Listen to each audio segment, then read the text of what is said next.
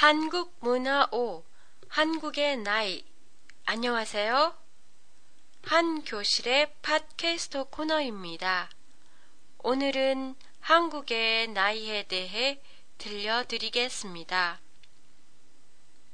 한국의 나이는 태어나면서 먹어요. 태어나자마자 한 살로 세요. 이렇게 세는 것은 아이가 뱃속에 있기 시작한 순간부터 생명이 시작되었다고 한국인들은 생각하기 때문이에요. 어머니 뱃속에 있는 10개월 동안 나이를 먹었다고 보고 한 살로 계산하는 거죠.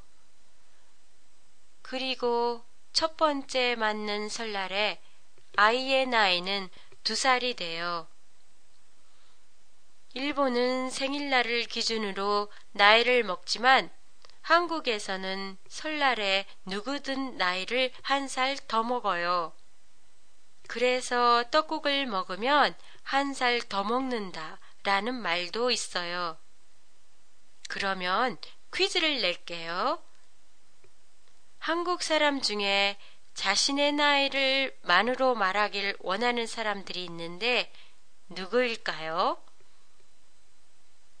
해답은 여러 가지 나올 수 있겠죠. 나이 든 분들, 아주머니들, 노처녀들 등 자신의 나이를 조금이라도 적게 말하길 원하는 사람들이에요. 이들은 한국 나이로 말하기보다는 한 살 적은 만 나이로 말하길 원해요. 여러분은 한국에 가서 나이를 말할 때 일본 나이로 말하시나요? 아니면 한국 나이로 말하시나요? 그리고 한국에서는 상대방의 나이를 묻는 게 그렇게 신뢰가 된다고 생각하지 않기 때문에 자주 나이를 묻는 질문을 받을 때가 많아요. 한국에는 인생은 60부터라는 말이 있어요.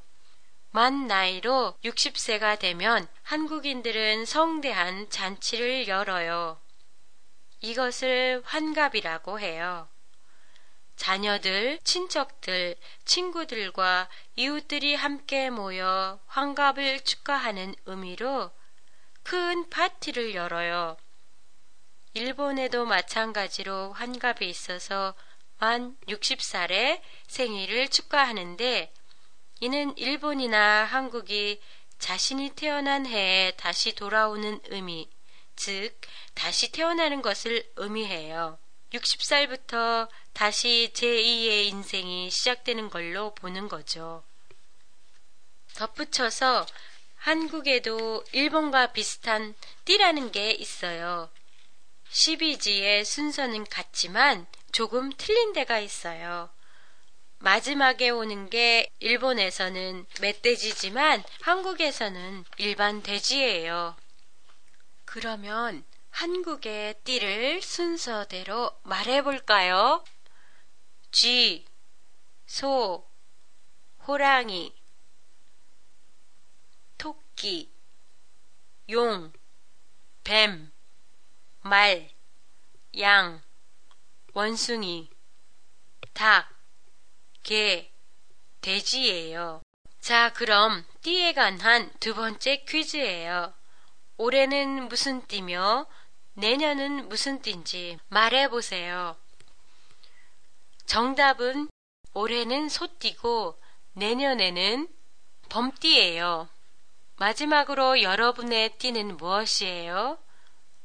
나이를 질문받았을 때 자신의 나이를 답하기 싫을 때는 그냥 띠만 말해도 상대방은 어느 정도 자신의 나이를 알 수 있어요.